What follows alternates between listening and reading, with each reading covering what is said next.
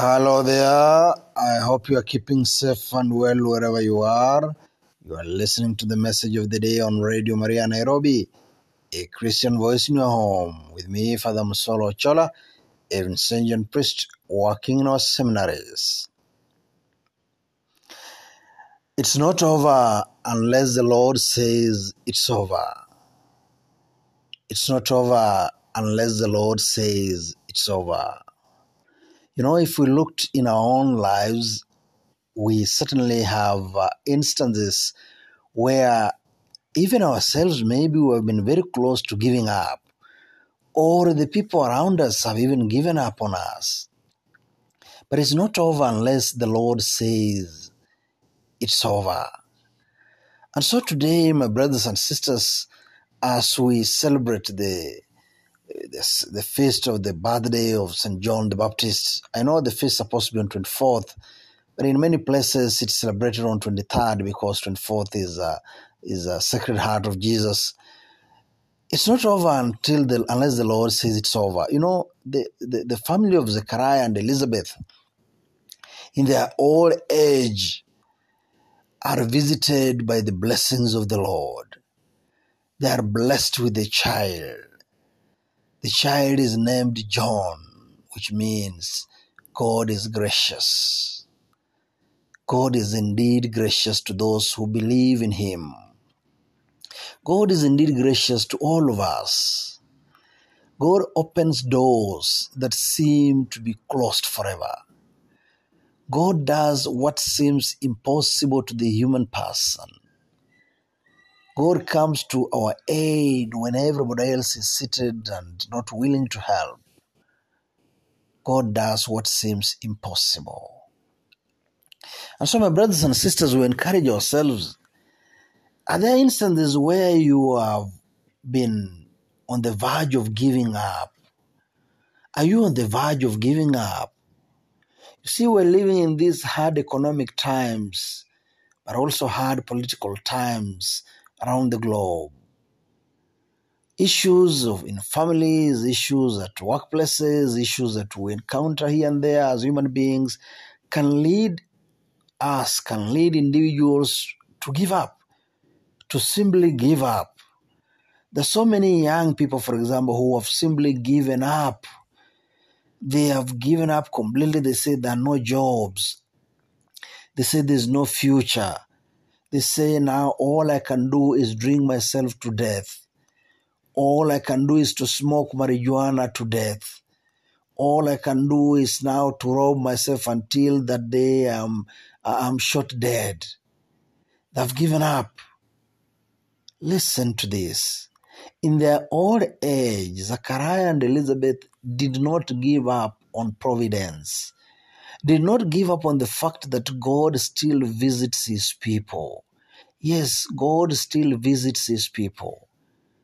Do not give up.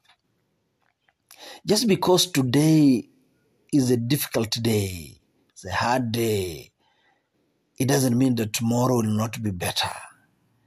Just because today I'm undergoing stress and pain and suffering and all that, it doesn't mean that tomorrow will also be the same. No, no.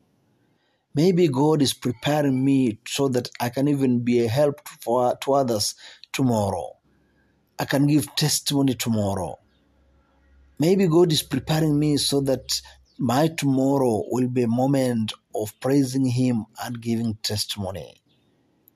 Do not give up. In some families, for example, couples have given up on each other. Unfortunately, couples have given up on each other. Some are even still living together. Thank God for that. But they've actually given up on each other. They have done what is called separation of, of, of, of bed. Same house, but they're separated. Separation of bed, separation of will, separation of intention. They've given up on each other. They're living like strangers. In the process, children are suffering. They've given up on each other. Some have given up on life, completely given up on life, have run away, run away from homes, run away from their responsibilities, completely given up. Do not give up. If we read the Acts of the Apostles, chapter 16, there is an interesting episode there. St. Paul has lots of fervor, lots of energy. He wants to go out there and preach and convert people. He wants to go out there and do what he feels, what he thinks is the best thing to do to preach the good news. But as you read, you read chapter 16 of Acts, verses 6 to 10, you discover something very interesting there. Two times the Spirit of God prevents him from going to Mysia. The Spirit of Christ prevents him from going to Phrygia. Yes, he's going there to do good. He intends to go there to do good. But the Spirit of God prevents him, stops him. It's the work of God. It must be done by God. Sometimes frustrations that we encounter may actually have a divine ring to it.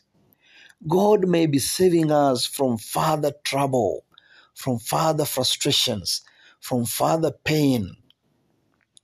And therefore, it seems like doors are closed, only that it's God Himself actually who is saving us from danger ahead that we are not able to see as human beings.